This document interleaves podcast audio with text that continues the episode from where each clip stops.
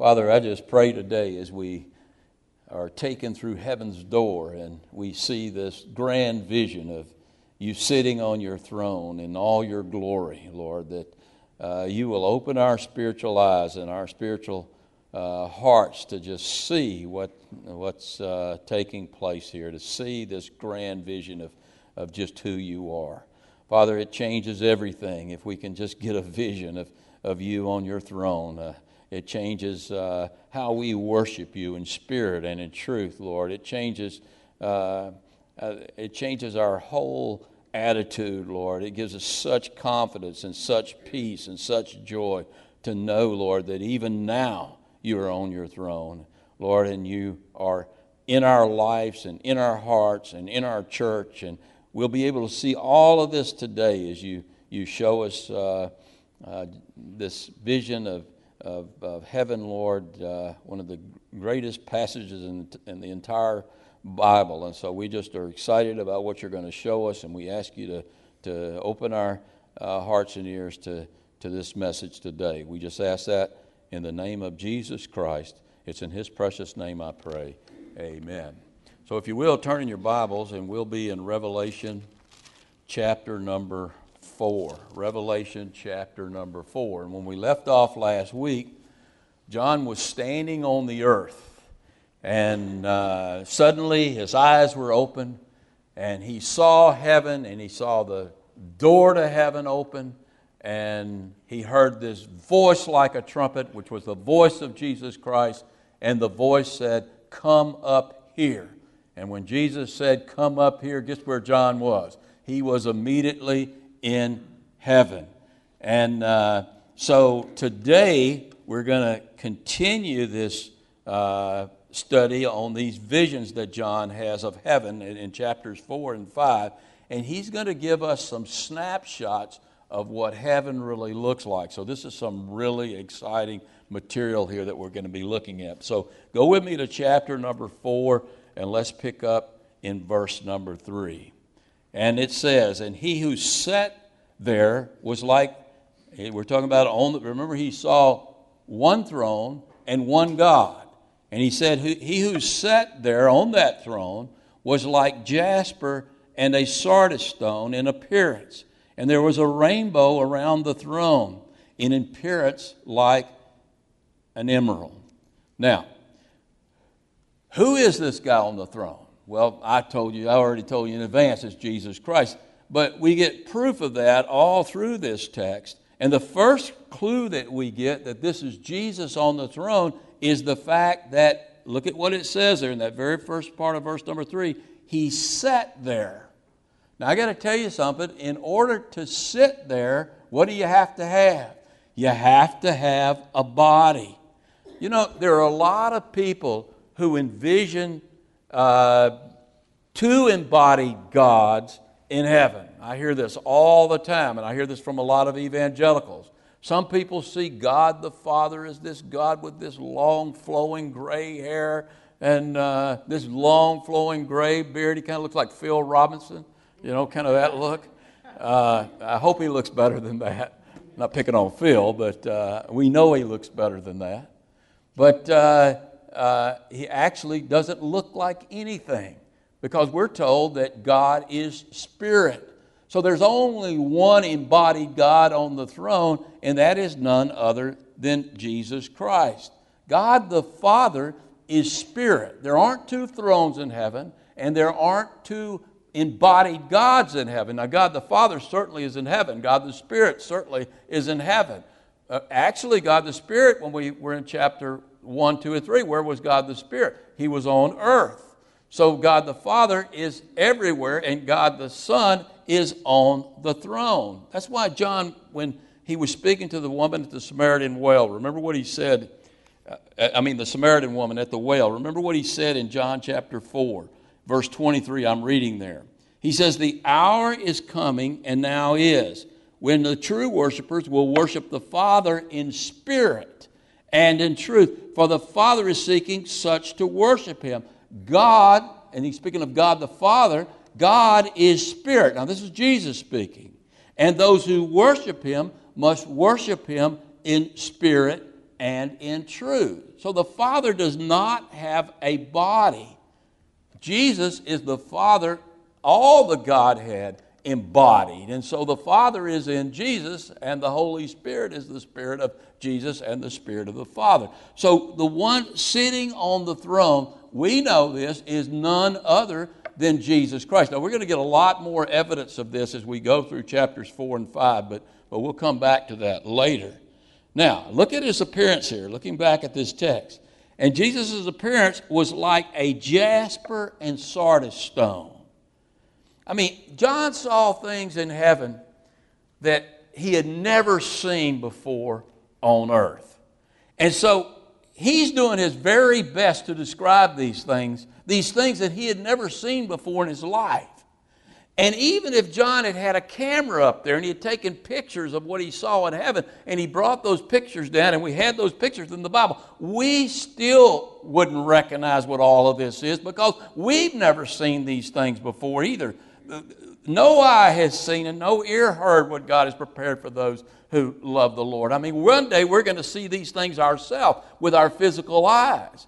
But right now, we wouldn't, even if we had pictures, we wouldn't understand exactly what was going on here. So what John is doing here, he's doing his very best to interpret this, this vision that he sees, to, to, to describe this vision, and he uses similes. He uses these likenesses to, to, to what he is actually seeing. Now, uh, you got to be careful whenever you interpret something with a simile. You have to be really careful, careful with that. First of all, you've got to keep it simple. You can't get too complicated with your similes or you'll lose the, the meaning of the text and you'll even come up with the wrong meaning. And you always, when you're interpreting a simile, you interpret it in the context of the word. You interpret it in the context of the verse.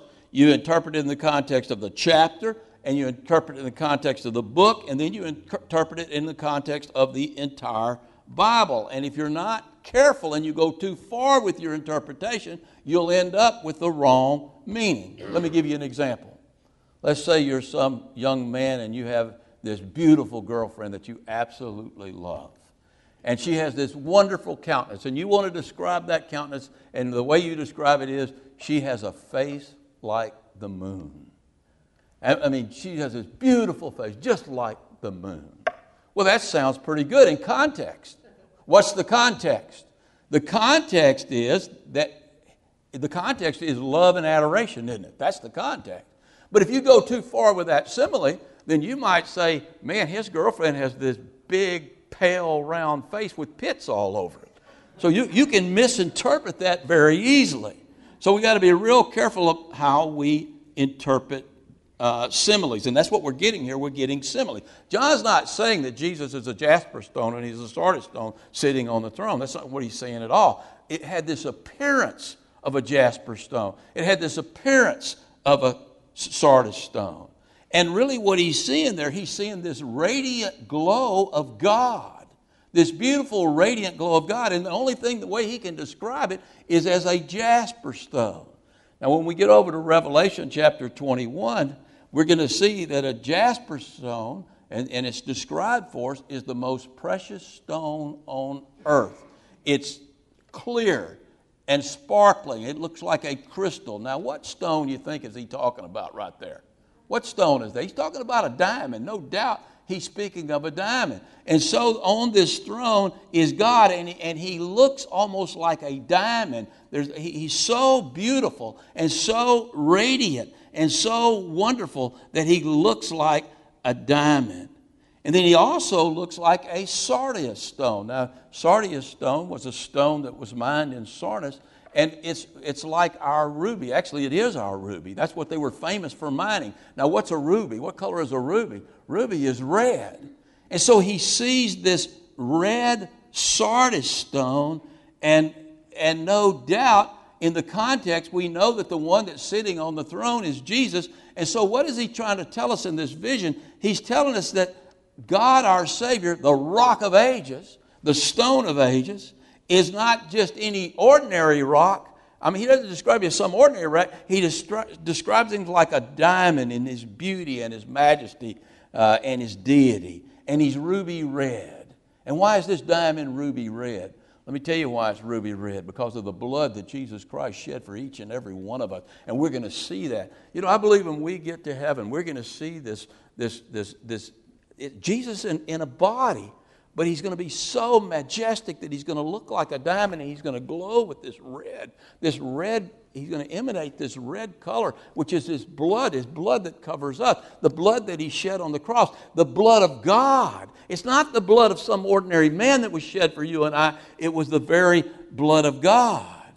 And so, so when we see this diamond, it describes his beauty and his majesty and his deity, and this, this red, ruby red appearance describes the blood that he shed for us. Now, a couple of weeks ago, I had a dream, and I'm, I don't, I know I see some of you yawning already. Uh, I, I don't normally share my dreams, because if I share my dreams, some of my dreams, you, you guys would walk out of here and never listen to me again.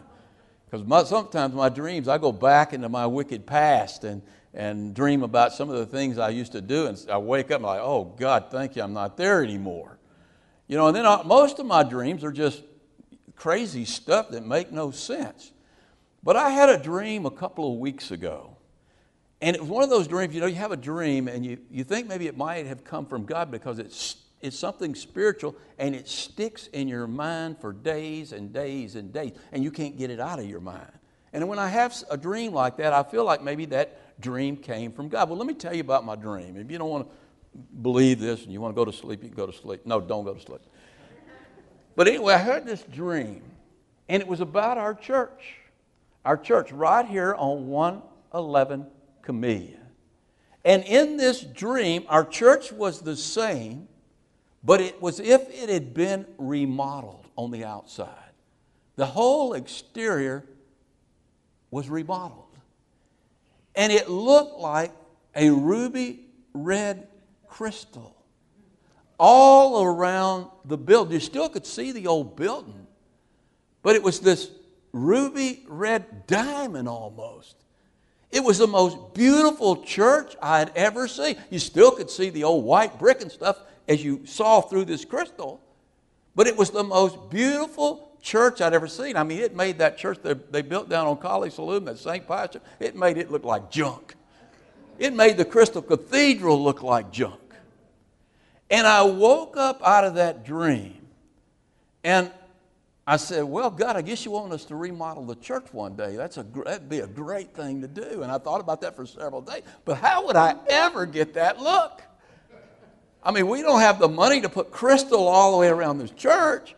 If we painted it red, I don't think anybody would ever come again.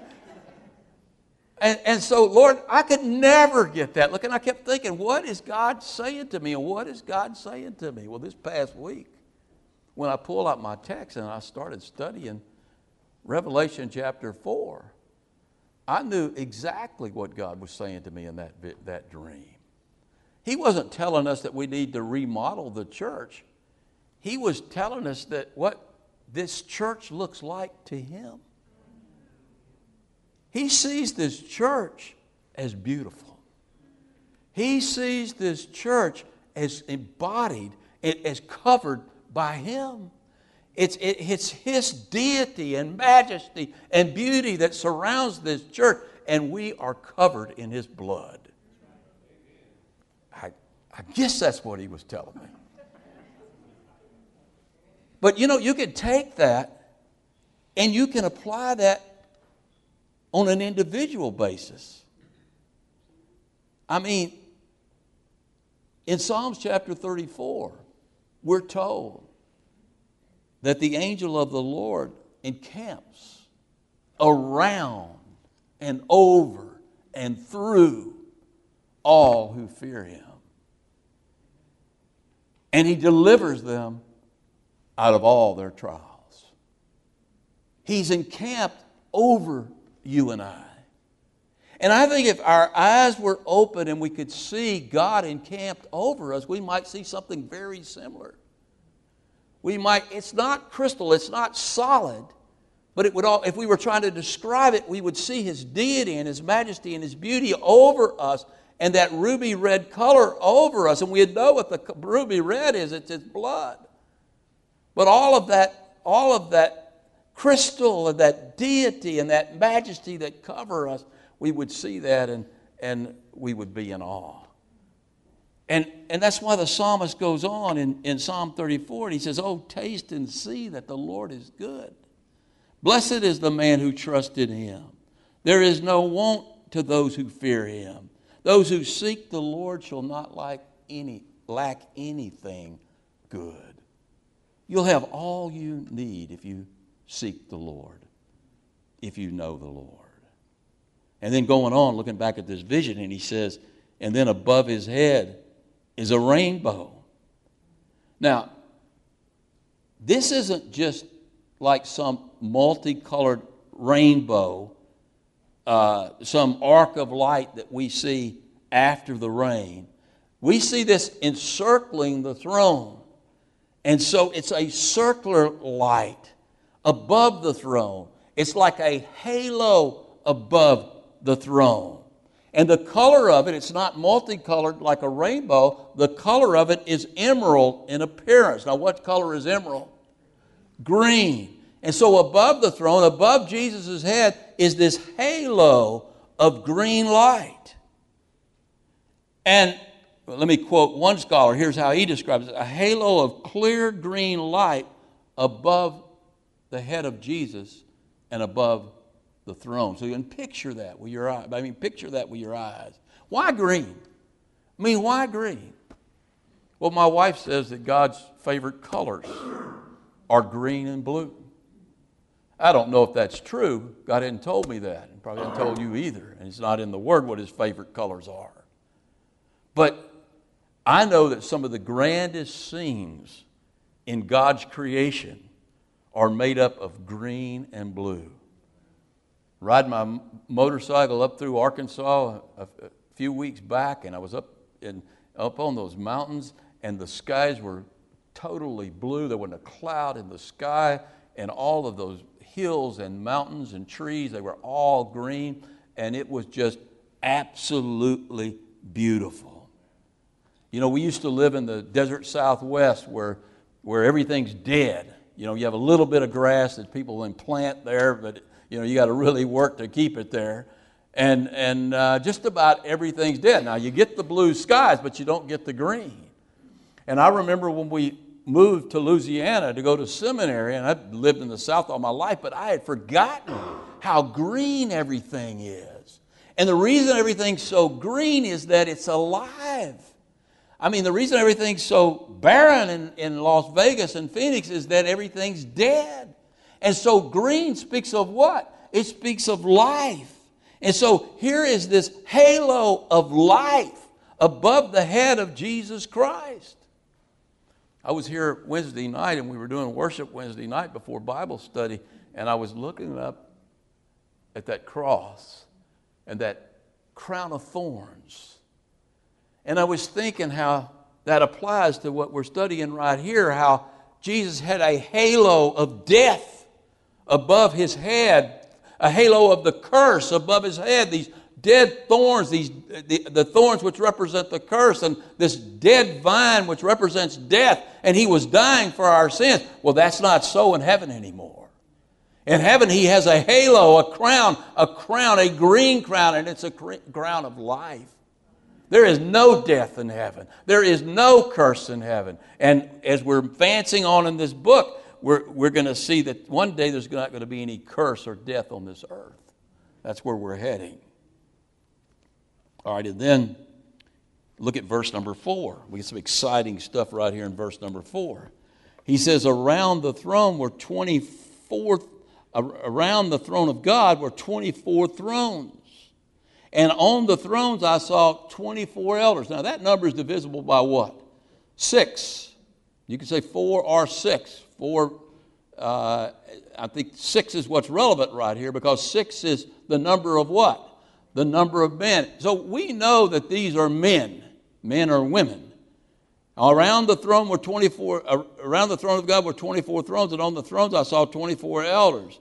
Now look at the description here. They're sitting too. They're not standing. Now you would think they were on their faces or they would be standing before God. But they're sitting. That's important. We'll talk about that in a minute. And they're clothed in white robes, and they had crowns of gold on their heads. Now, who are these twenty-four elders? Some people would say that these twenty-four elders are twelve of the patriarchs in the Old Testament. I don't know which twelve they're picking out. And, and then tw- the twelve disciples. And the twelve disciples uh, include Paul, who replaces Judas. Well, that could be, but I don't think so. I think something much bigger is going on here. And I believe we can figure out exactly who these elders are in context. How do we, how do we interpret these similes and these visions? In context, in context of what we've already studied. Look, notice each one is on a throne. Each one is clothed in white robes. I mean, white robes, and we know that word again means light, so it's a white light. So each one's clothed in a white robe of light. That means they've been totally cleansed of their sin. That means they're filled with the Holy Spirit, with the very life of God. And they're, they're emanating the glory of God. And they're wearing golden crowns. Notice that. And they're ruling and reigning with Jesus Christ. You know, I think John knew exactly who these twenty-four elders were when he saw these twenty-four elders. Uh, and he knew exactly who they represent. I'll tell you, they represent the church. That's very important to your eschatology here now. Who's in heaven now? They represent the church. And let me tell you why we know that. Because in context, the thrones and the white robes and the crowns are the eternal rewards that were promised to the seven churches. Those are the rewards. Let me give you a few examples. The thrones. Remember what Jesus said to the Laodicean church. If they would open the door and let him in, he said to him who overcomes, how do we overcome? By the blood of the Lamb. I will grant you to sit with me on my throne. And I also, as I also overcame and sat down with my Father on his throne. So here they are and they're on thrones. And how do we overcome? By the blood of the Lamb. Then there are the white garments, those white garments of light. Uh, remember what he he promised the church in Sardis. Look at Revelation chapter three, verse five. He who overcomes shall be clothed in white garments of light. That's that same word, Lucas, there that means white light, white garments of light. And then they're wearing crowns. Look at verse two, chapter two, verse ten. He told the church at Smyrna, he told them to hang in there through persecution, that he would give them the crown of life. Then look back at verse chapter three. Let me try to find it here. Verse eleven. Listen what he says in verse number eleven to the church of Philadelphia. He says to hold fast to what you have so that you, no one can take your crown from you. So in verse four, in the context of these letters, John sees twenty-four elders in heaven who have received their rewards. They are sitting on twenty-four thrones. They're wearing white robes of light, and they're wearing golden crowns. All the things that Jesus promised to the church, to those who have real faith in him. And so John knows that these twenty-four elders represent the Church of Christ. Now, why twenty-four elders? Where does, it, where, does, where does this number come from? Why twenty-four? Well, I already mentioned that six is the number of man. But you don't have to turn there, but it's very interesting. There's twenty-four elders, and if you go back to First Chronicles twenty-four, chapter twenty-four, David, if you remember, divided the Levitical priesthood into twenty-four divisions of rotating priests. The whole tribe of Levi was divided into twenty-four divisions of rotating priests. And these priests would be chosen by lottery or at different times, and they would come into the temple, the actual temple, and they would minister in the temple. And each one of these twenty-four divisions had a, David appointed an elder for each division. And that system continued until the temple was destroyed in seventy A D. It's really interesting. We'll be heading up on Christmas here really soon, and I'm excited about that, by the way. But if you remember in the Christmas story in Luke chapter two, when the angel of Gabriel came to Zacharias. We're told in that passage that Zacharias was serving his turn in the temple as part of the division of the elder Abijah. And so, Abijah, Abijah, let me reword it again. But he was doing his duty, his turn in the temple. And in Hebrews chapter eight, verse five, we're told, you don't have to turn there, that the things related to the earthly tabernacle and the earthly temple serve as copies and shadows of heavenly things. So this thing, this system that God uh, gave David to introduce to the Levitical system, where he divided it up into twenty-four divisions led by twenty-four elders, is actually a picture of what is taking place in eternity, always in heaven. So these twenty-four elders that of the Levitical priesthood serve as shadows of the twenty-four elders who are actually in heaven.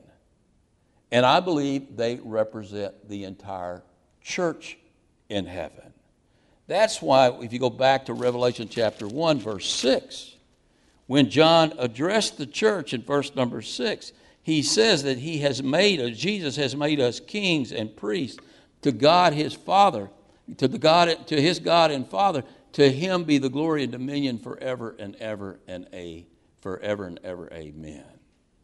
Now, this is really interesting to me, because I've always wondered how we're going to rule and reign with Christ. It's going to get pretty crowded up there.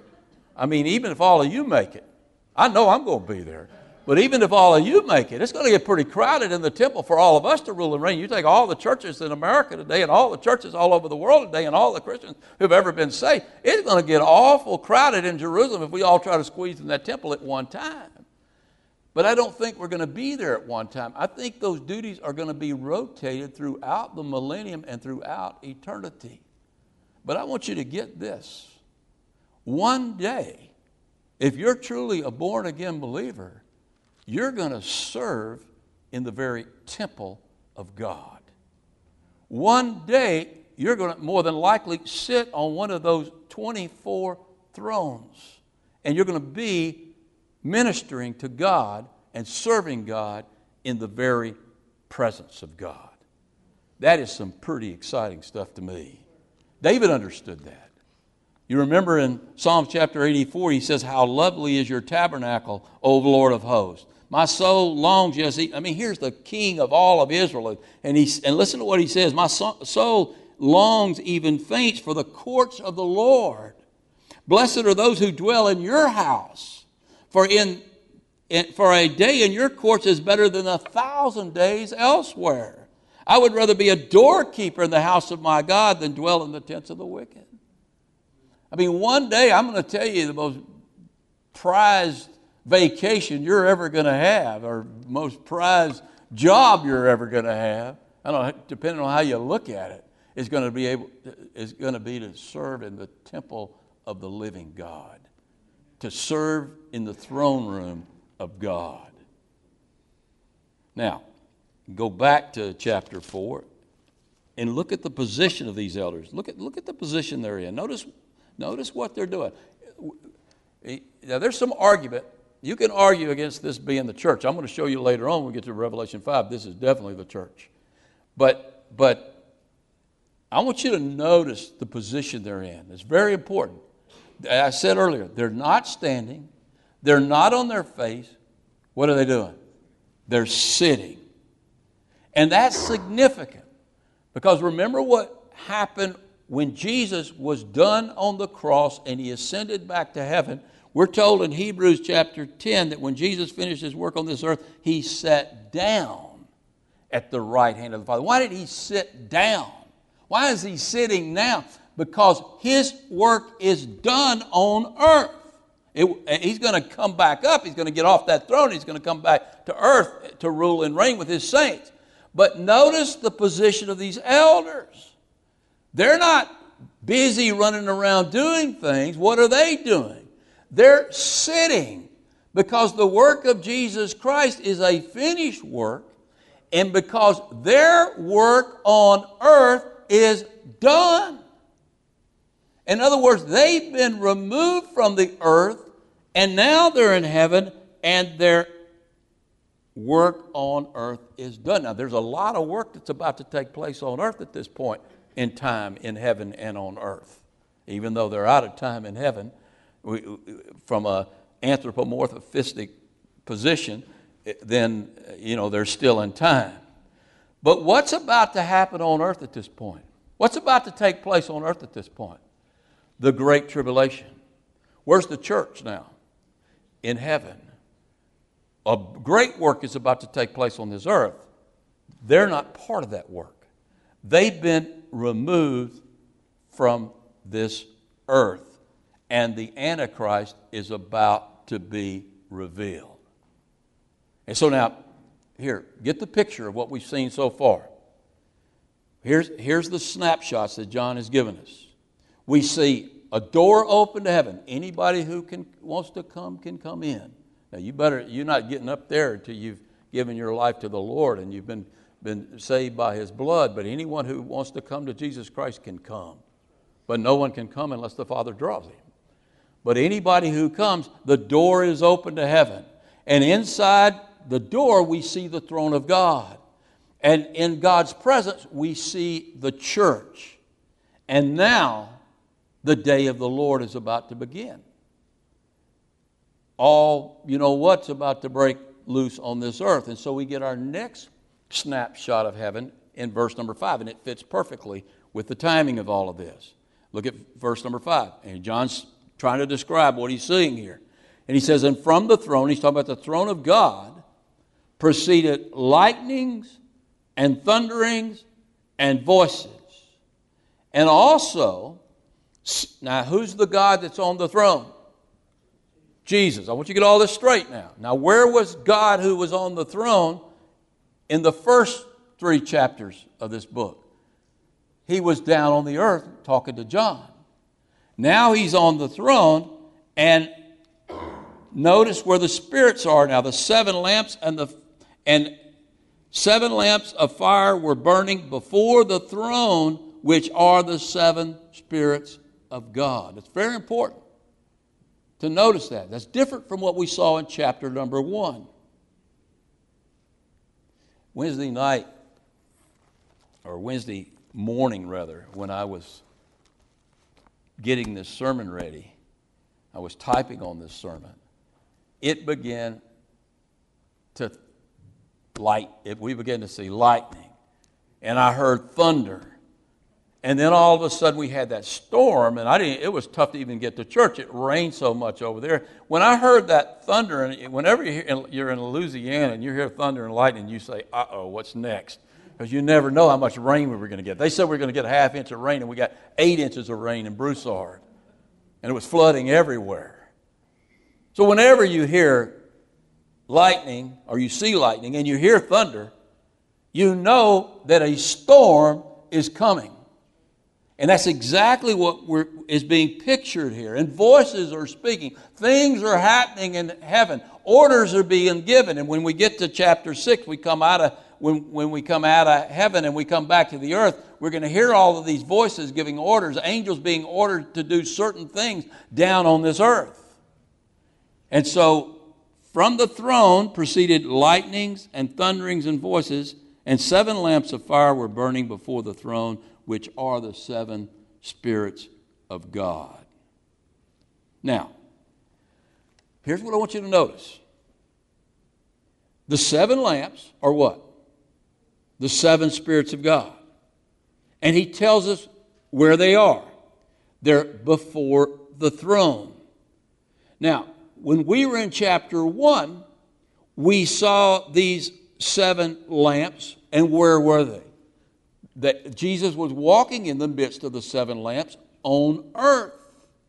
And he was writing these letters to the seven churches.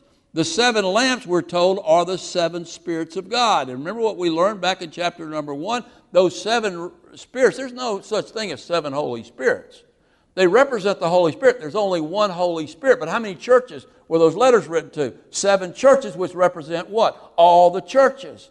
So seven spirits represent one church. I mean, seven spirits represent one, one spirit, and seven churches represent the entire church. And so you have this picture on earth of the seven spirits, the seven lamps on earth, and Jesus is walking, doing his work within the, within the church. Now, Jesus is not walking on earth. The seven lamps aren't on earth. The seven spirits aren't on earth.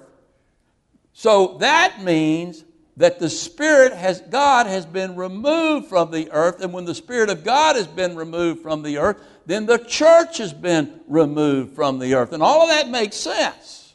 That's why you have the twelve, twenty-four elders representing the entire church, the entire priesthood of believers.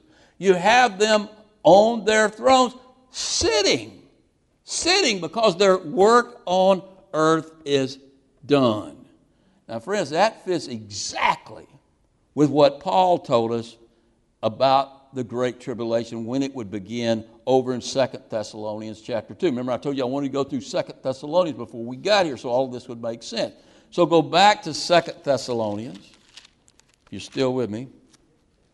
Second Thessalonians chapter two.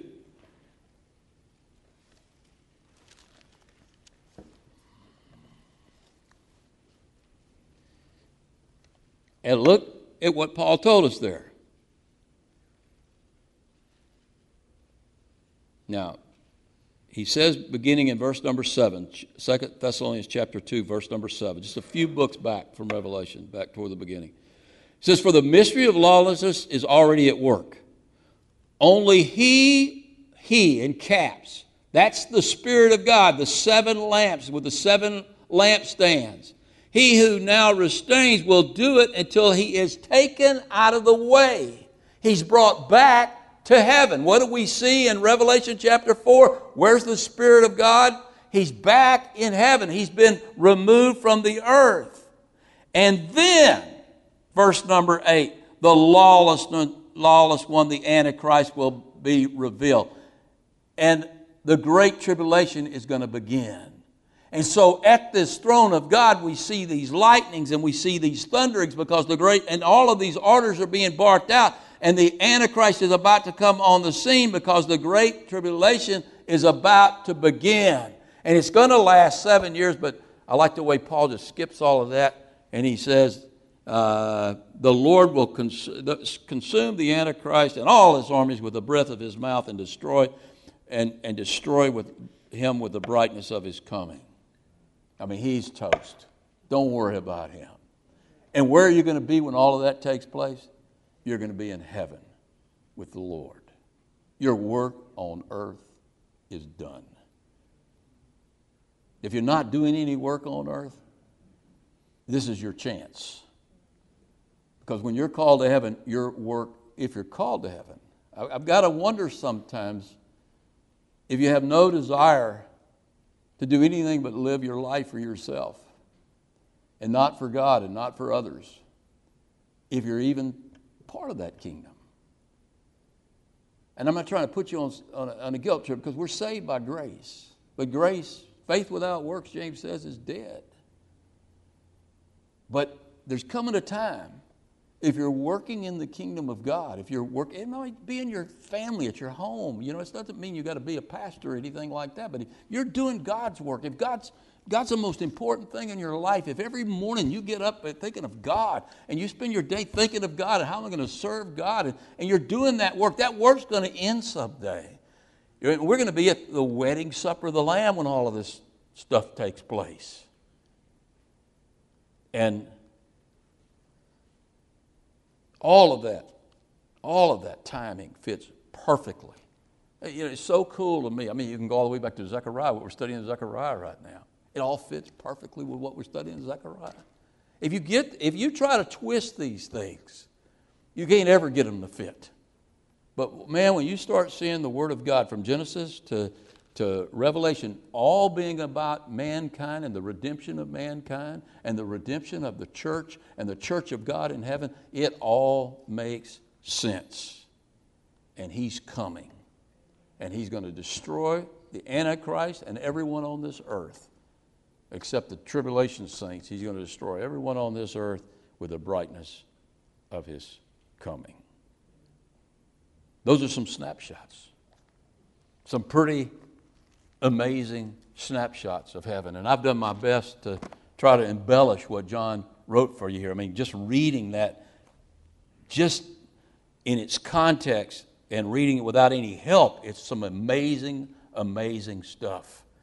And like I say, I've done my best to try to interpret it and embellish it for you. But I, even then, I can't show you exactly what John see, has seen uh, in these days when he was in heaven. I, I, I can't show you that. I remember when I was a young boy, and we were, my parents used to show us snapshots of the Grand Canyon. You ever seen pictures of the Grand Canyon, sunset at the Grand Canyon?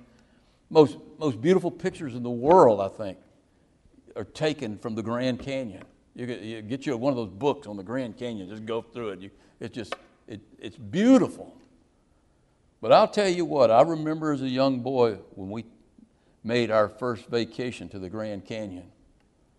And I remember we were driving, the land's kind of flat as you drive towards the canyon. And I remember going through that park entrance, and right as you get through that park entrance, you see something you've never seen before. I don't care how many pictures you've looked at. And it absolutely took my breath away. The majesty and beauty of that canyon was, was no way you could describe that. No way I could describe it now. You got to see it if you've never seen it. I got to tell you something. One day, when we're taken up out of here and we enter the very throne room of God, if we weren't given glorified bodies at that point, we would die from fear and awe and reverence. You're going to see things one day that are beyond your imagination, way beyond your imagination. Wonderful things. We have so much to look forward to. But you better be sure, you better be sure that you're covered in that blood. That that deity, that jasper stone and that sardis stone of God is encamped around you. You know it if he is. And probably you know it if he's not. But if he's not, the door's open. Anyone can come in. Let's go to the Lord in prayer. Father, we just thank you for your word. We thank you for these visions that you give us of heaven. Lord, we see things here that, that